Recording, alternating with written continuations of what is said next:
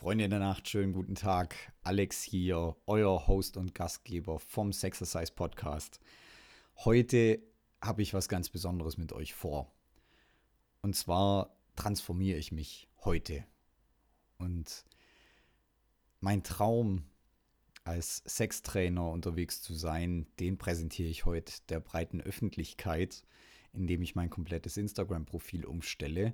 Und im Zuge dessen nehme ich auch diesen Podcast heute hier auf, um im Endeffekt meine Vision für alle sichtbar zu machen. Und ihr könnt euch vielleicht vorstellen, was das für ein großer Schritt ist, weil das sehen jetzt nicht nur irgendwelche Leute, die ich auf Seminaren kennenlernen durfte, sondern das sehen auch langjährige Freunde und Bekannte. Das sieht meine Familie. Und ja, nach diesem langen Intro würde ich sagen, starten wir gleich mal los.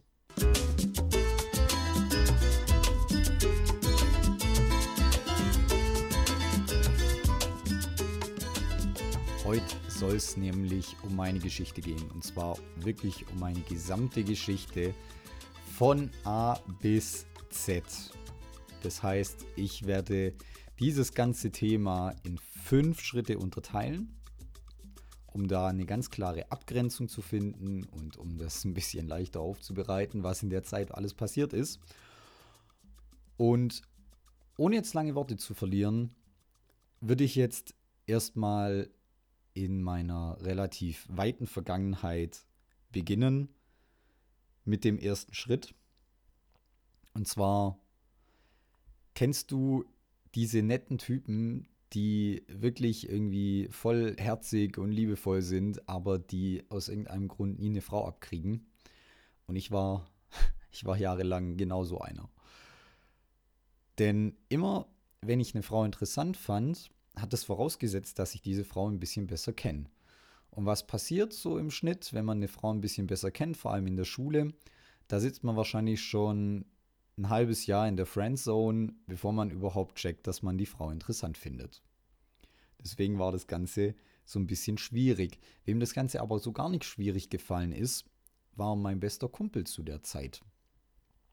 Und der hatte tatsächlich relativ bald eine Freundin und weil wir jahrelang eigentlich unzertrennbar waren, sogar eigentlich ein Jahrzehnt lang, würde ich sogar fast sagen, habe ich das hautnah mitbekommen, wie er seine erste Freundin hatte, seine ersten Erfahrungen gemacht hat und ich als eigentlich nur ein bisschen jünger saß halt daneben und konnte da nur zusehen und diese Erfahrungen nicht teilen. Das war dann irgendwann so, das kennt der ein oder andere Mann sicherlich auch. Da geht es wieder aufs Wochenende zu. Und äh, man redet sich irgendwie so selber ein, ja, man bereitet sich jetzt aufs Wochenende vor, indem man sich zum Beispiel am ganzen Körper rasiert und so weiter, weil man könnte ja eine Frau abschleppen. Ja, wahrscheinlich. Wahrscheinlich passiert sowas. Ja, es war, also, es war wirklich nie so. Ähm, meine erste Freundin, die habe ich dann so kennengelernt, dass wir gemeinsam bei einem Kumpel ähm, bei einer Hausparty waren. Das empfehle ich heute nach wie vor immer noch jedem, der irgendwie Probleme hat, einen Partner zu finden, einfach mal in so komplett fremde Gruppen reinzugehen und dann ist es oftmals gar nicht so schwierig. Nur ich war ewig lang immer in der gleichen Gruppe dabei und wir hatten ganz viele Jungs dabei ohne Freundin und da lag es, es lag immer am selben Grund. Wir haben es nur irgendwie zu dem Zeitpunkt nicht verstanden, weil es natürlich einfach ist. Nur wenn man in einer Jungsgruppe irgendwie mit äh, zehn Männern unterwegs ist und die sind alle Single und man geht dann auf irgendeine Party, das kann ja nichts werden. Naja. Auf jeden Fall habe ich dann meine erste Freundin kennengelernt und nach so ein bisschen hin und her und Anlaufschwierigkeiten und dies und das, was ich übrigens dann im Nachgang auf, äh, auf jeden Fall auch verstehen konnte, da komme ich gleich drauf, sind wir dann nach ein paar Dates zusammengekommen und ich habe damals eine Sache nicht so auf dem Schirm gehabt, und zwar der Vertrauensverlust, den sie bis dahin erleiden musste. Was war passiert? Sie war einige Zeit vorher, ungefähr ein halbes Jahr, mit einem Typen zusammen und er hat wohl irgendwann gemerkt, dass er die Beziehung nicht mehr möchte.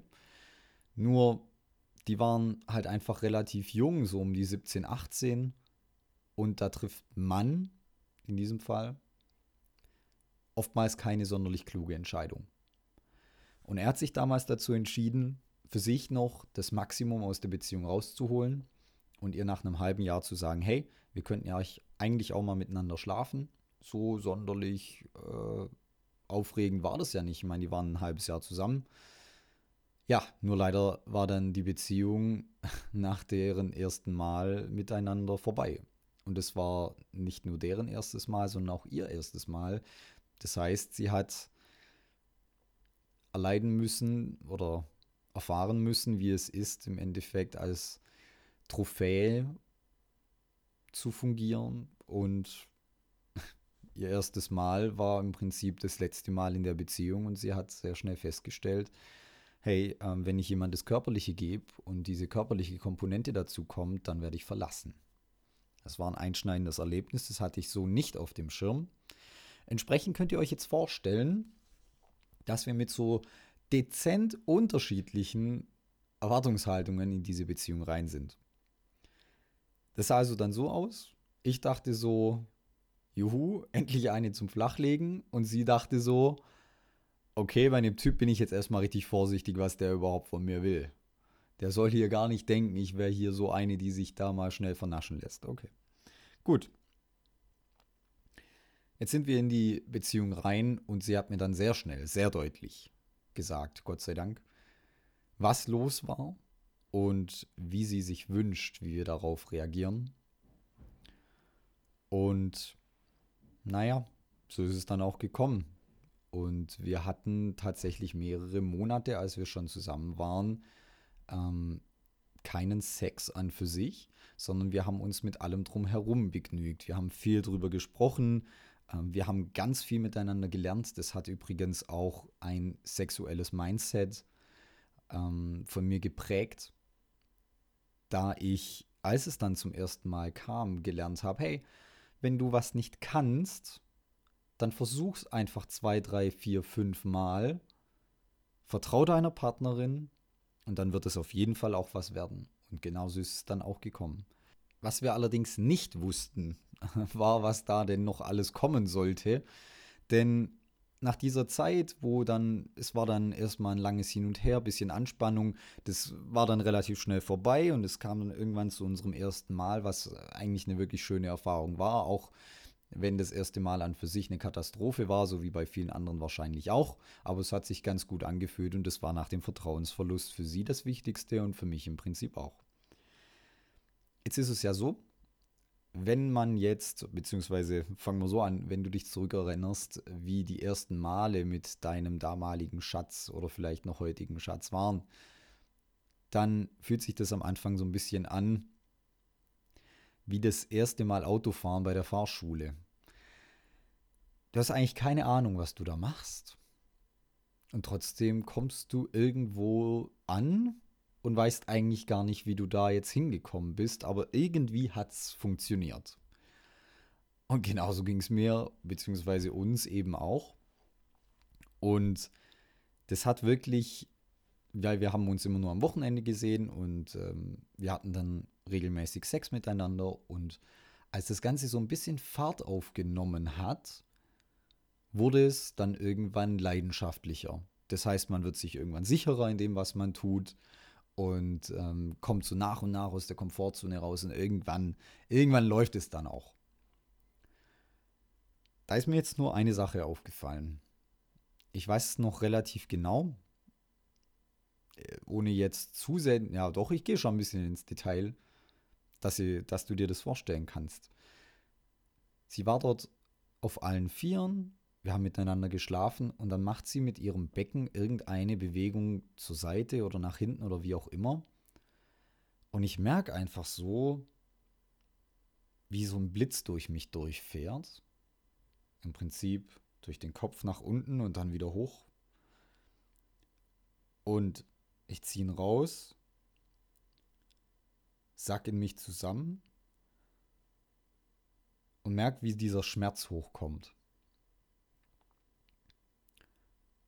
Und ja, dann habe ich angefangen zu weinen vor Schmerz, aber auch vor Scham wahrscheinlich viel, weil ich wusste, das geht so nicht weiter. Und ich habe davor auch schon gemerkt, okay, wenn wir so fünf Minuten dran sind, dann fängt es irgendwann an weh zu tun.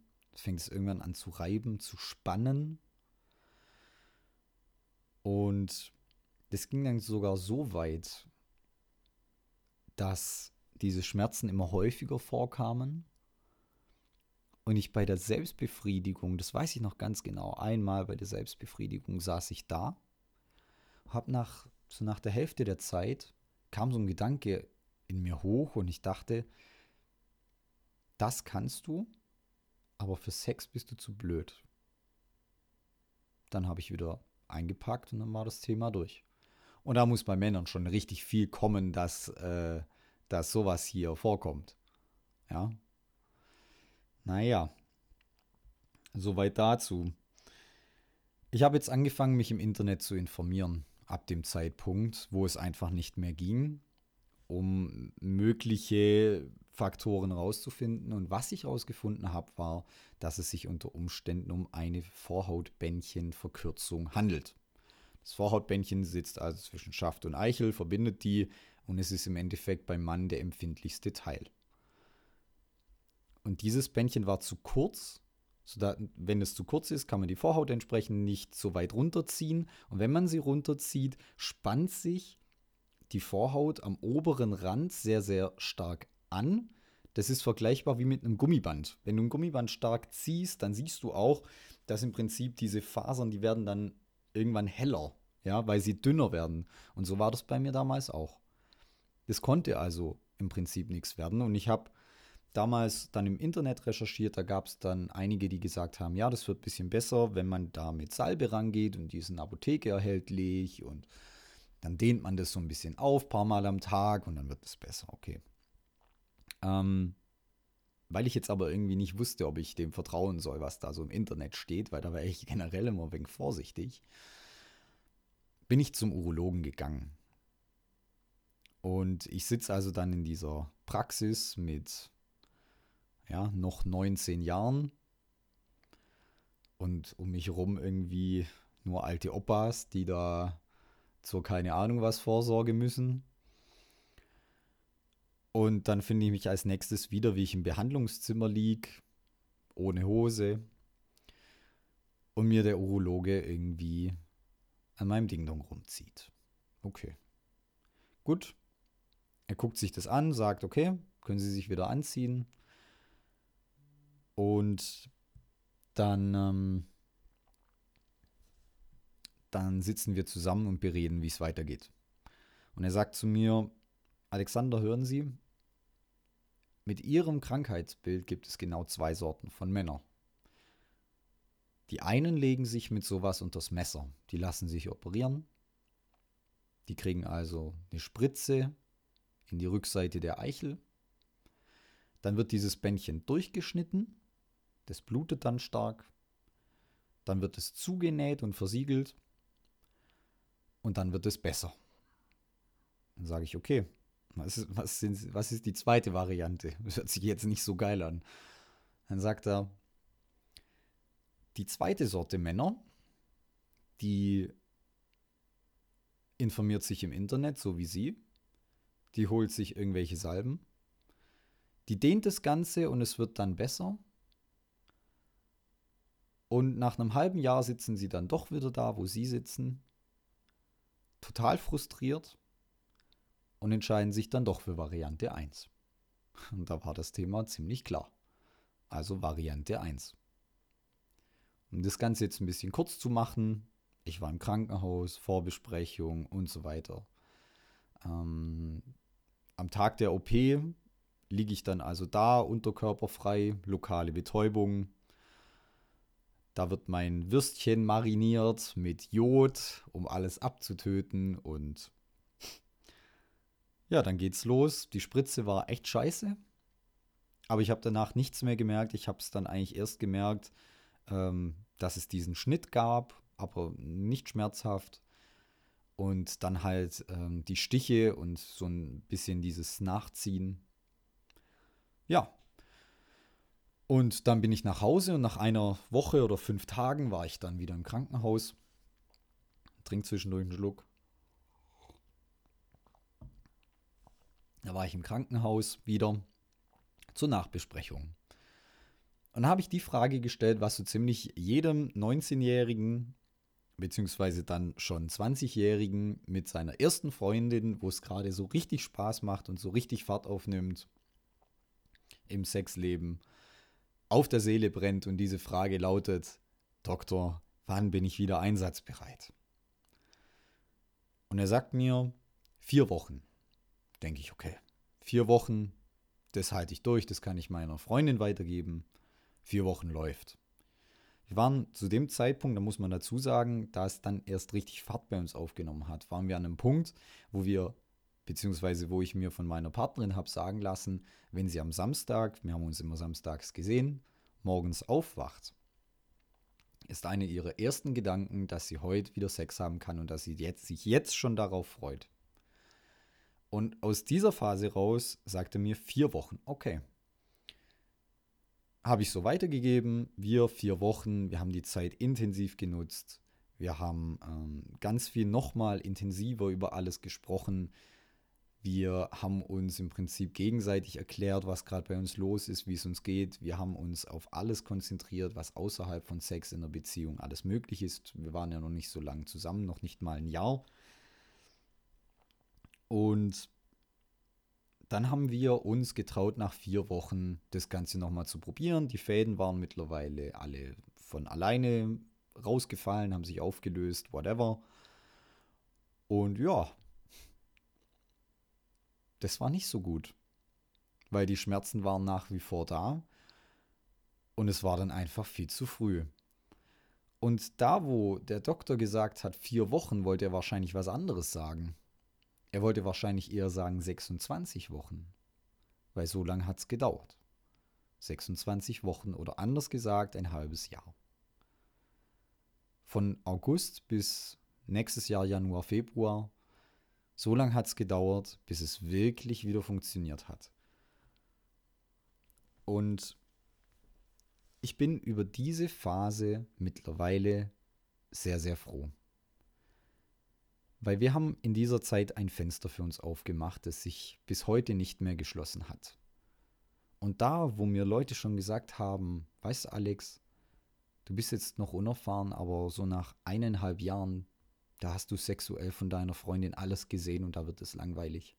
Wir sind jetzt mittlerweile über sechs Jahre zusammen mit einigen Pausen, komme ich später noch drauf. Und unser Sexleben wird immer besser.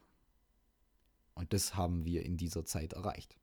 Mit den Themen, über die wir gesprochen haben, mit den Sachen, die wir gelernt haben, mit dem Wissen, das wir uns angeeignet haben über uns gegenseitig.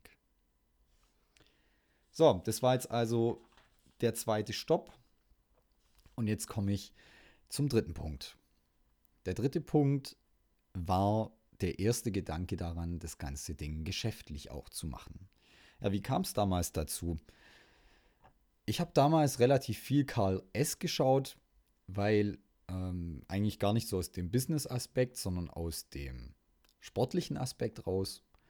Und weil Karl S. damals dann immer schon so Videos gemacht hat, hier und eigenes Business aufbauen und so weiter, habe ich mir auch mal angeschaut, fand ich aber nicht so interessant. Jetzt hat aber YouTube, clever wie der Algorithmus ist, erkannt, ah, guck mal, der interessiert sich dafür, jetzt blende ich dem auch mal andere Videos ein. Das kennt ja jeder von euch sicherlich auch. Und da war ein Video dabei von einem jungen Mann, der eben erzählt hat, was denn eigentlich eine Nische sei, geschäftlich betrachtet. Und was diese Nische denn erfüllen soll, damit sie irgendwie möglichst profitabel ist. Diese, ja, also sagen wir es so, die Kriterien waren, die Nische soll möglichst spezifisch sein und es sollen möglichst viele Menschen brauchen, was du in diesem Bereich anbietest.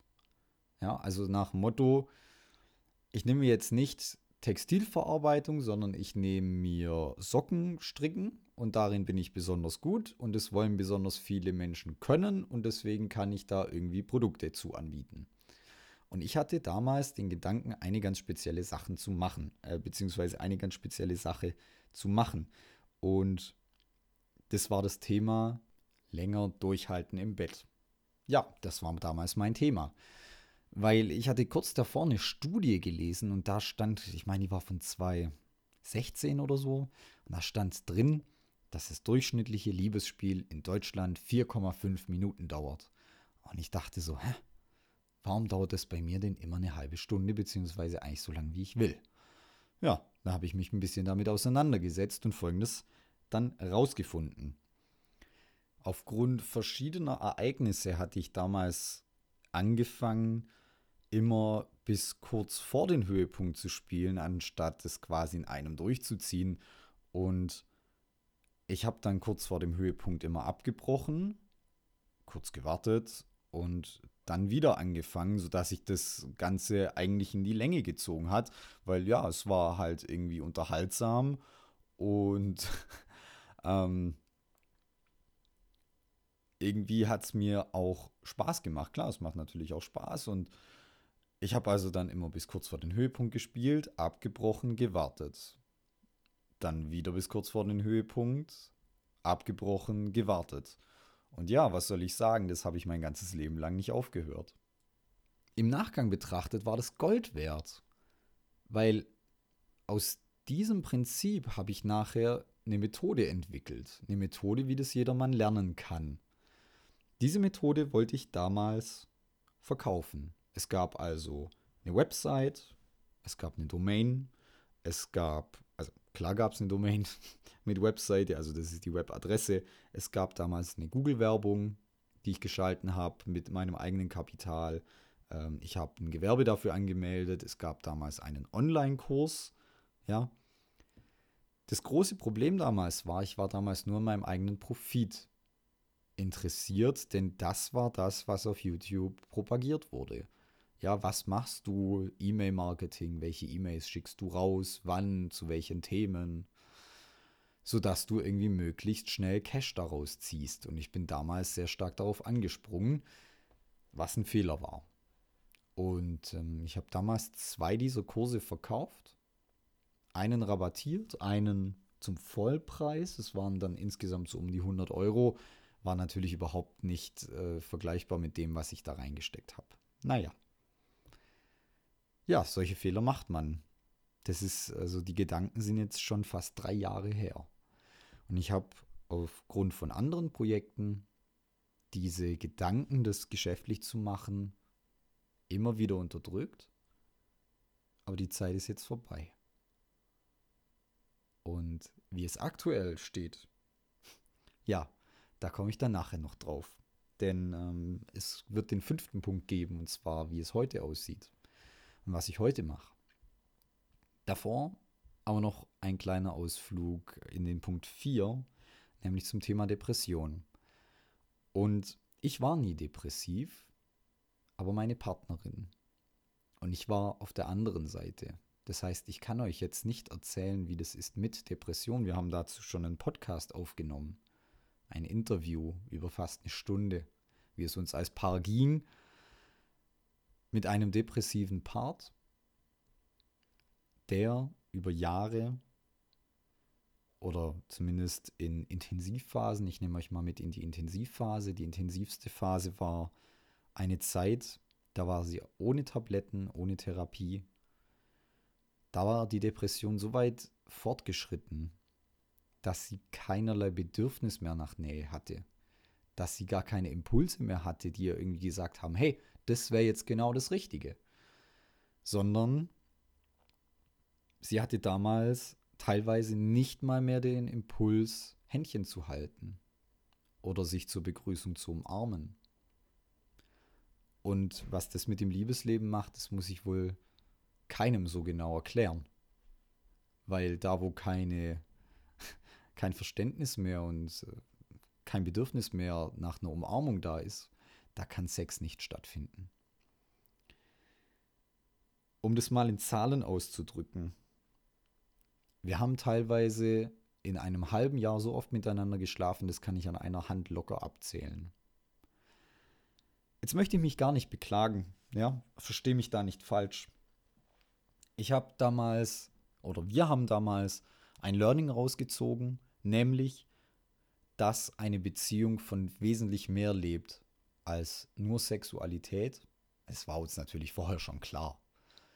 Nur davon zu reden, dass es so ist und einfach mal über sechs, sieben, acht Wochen keinen Sex zu haben, ohne, also in einer, Bezie in einer funktionierenden Partnerschaft, das ist was anderes. Und das war im Prinzip mein Learning auch daraus. Wir haben uns dann sogar deswegen, oder unter anderem deswegen, äh, weil eben in diesem Moment keine Liebe stattfinden konnte, haben wir uns auch mal getrennt und sind nach fünf Monaten wieder zusammengekommen, Gott sei Dank. Ähm, ich glaube, meine Partnerin hat in der Zeit auch ganz, ganz viel über sich selbst gelernt. Und äh, ich über mich auch. Manchmal muss man sich verlieren, um zu wissen, wie wertvoll man füreinander ist. Und als ich dann wieder mit ihr zusammengekommen war, damals war sie schon, glaube ich, drei Monate in Therapie. Sie war damals auf Antidepressiva und diese Tabletten hat sie erst dieses Jahr abgesetzt. Die haben uns schon auch Steine in den Weg gelegt, die Tabletten, auf jeden Fall. Ähm, weil diese Tabletten, und das erläutern wir in dem Podcast nochmal genauer, ich möchte es dir jetzt in meinen Worten wiedergeben, diese Tabletten, die sorgen im Endeffekt gewaltsam für Neutralität und Normalität. So würde ich das am ehesten ausdrücken. Das heißt, die machen im Endeffekt deine emotionale Kurve einfach flach. Das heißt, du bist nie besonders gut drauf, du bist aber auch nie besonders schlecht drauf, sondern du bist einfach immer da und irgendwie neutral. Rückblickend, total benebelt, eigentlich. Aber ja, das wussten wir damals nicht, weil das ist so ein schleichender Prozess und diese Wirkstoffe fangen irgendwann an zu greifen. Und so nach fünf Wochen weißt du ja nicht mehr, wie es dir vor fünf Wochen ging. Und uns ist dieses Jahr was ganz Tolles gelungen, beziehungsweise streiche uns. Ich habe daran eigentlich keinen Anteil. Meine Freundin, die hat es irgendwie zu so einer Kur gezogen. Die Chrissy. Und ähm, diese Kur, die beinhaltet unter, also unter anderem eine Woche lang gar nichts zu essen und dann wieder ganz langsam anzufangen, um auch dem Körper Zeit zu geben, Fettreserven abzubauen, die diese Stoffe noch lagern. Und es war dann tatsächlich so, dass sogar dieses Gefühl, wie damals, als sie diese Tabletten selbstständig abgesetzt hat, wieder in ihr hoch, also dass diese Gefühle wieder hochgekommen sind. Ähm, weil der Körper das angefangen hat aufzulösen. Das wird dann irgendwann ausgeschieden, aber das kommt schon noch mal kurz in die Blutbahn. Und dann hatte sie teilweise richtige Schwindelanfälle und so weiter. Äh, jetzt sagt natürlich der ein oder andere, ja, mir wäre auch schwindlig, wenn ich eine Woche lang nichts esse. Ähm, dazu müsst ihr wissen, der Körper ist eine Anpassungsmaschine. Und na, nach drei Tagen, die ersten drei Tage sind richtig scheiße, aber es ist immer das Gleiche und jeder erzählt immer das Gleiche nach drei Tagen mit so einer krassen Umstellung wird es viel, viel besser. Und du bist dann zwar kraftlos und so weiter, aber der Körper kommt eigentlich soweit ganz gut klar. Ja. Durch die Kur wurden auch die ganzen Rückstoffe, also, also die ganzen Einlagerungen von den Antidepressiva und so weiter, das waren dann zwei verschiedene Tabletten. Ähm, die genaue Bezeichnung kenne ich jetzt nicht. Aber das wurde alles ausgespült und ja, seitdem ging es wieder deutlich aufwärts. Also klar, in der Woche, wo sie gar nichts gegessen hat, hatte sie jetzt nicht sonderlich den sexuellen Antrieb. Also da konzentriert sich der Körper auf was anderes als Fortpflanzung, sondern da konzentriert er sich auf Kühlschrank plündern, wenn man da nicht eisern dagegen hält mit Willenskraft. Aber danach hatten wir jetzt schon eine richtig schöne Zeit und wir stecken nach wie vor in dieser Zeit drin, weil diese Kur, die ist, glaube ich, kein Monat her. Ja. Und damit komme ich im Endeffekt jetzt auch zum Hier und heute. Vor circa 25 Wochen, das kann ich sehr genau sagen, weil jede Woche eine Podcast-Folge kommt und das ist die Folge Nummer 23, da habe ich den Sexercise Podcast ins Leben gerufen. Das Wort Sexercise finde ich übrigens sehr eingängig und sehr cool. Das habe ich mal in einem Buch aufgeschnappt. Das stammt also eigentlich nicht mal von mir. Aber es ist recht schnell erklärt, denn wie heißt das englische Wort für Übung? Exercise. Setzt ein S davor und man hat ein lustiges Wortspiel mit einer gewissen Bedeutung. Auf dieser Plattform möchte ich allen Paaren und allen erwachsenen Männern und Frauen die Gelegenheit geben, offene und erwachsene Antworten zu stellen und Fragen zu bekommen. Denn ich weiß nicht, ob du das kennst. Ich hatte diese Erfahrung hin und wieder schon und vor allem dieses Jahr sogar auf einem Festival. Sobald ein Paar sinnvoll und ohne Ego über Sex spricht, wird die Party auf einmal ganz leise und jeder hört zu. Denn viele da draußen haben das Gefühl, sie können über manche Dinge nicht sprechen, sie dürfen über manche Dinge nicht sprechen und das nicht mal mit ihrem Partner bzw. ihrer Partnerin. Das bedeutet, hier auf dem Podcast wird weniger die Frage beantwortet, wie ziehe ich eigentlich ein Gummi an und das kriegt dann noch einen fancy Titel wie sieben Geheimnisse über das Kondom anziehen, das du niemals erwartet hast, beziehungsweise die du niemals erwartet hast. Es wird es hier also nicht geben. Hier werden wir offene Fragen diskutieren, werden uns zum Beispiel fragen, was mache ich denn, wenn ich nach fünf Jahren Beziehung irgendwie das Gefühl habe, bei uns läuft es nicht mehr so richtig. Wir haben andere Vorstellungen, was die Häufigkeit angeht. Die Intensität lässt nach und wir haben so das Gefühl, wir sind sexuell nicht mehr auf einer Wellenlänge. Solche Dinge werden wir hier besprechen. Außerdem finde ich für mich persönlich, es ist Zeit, dass es einen Sextrainer, einen Sexcoach da draußen gibt, der aus dem klassischen Auftritt ausbricht.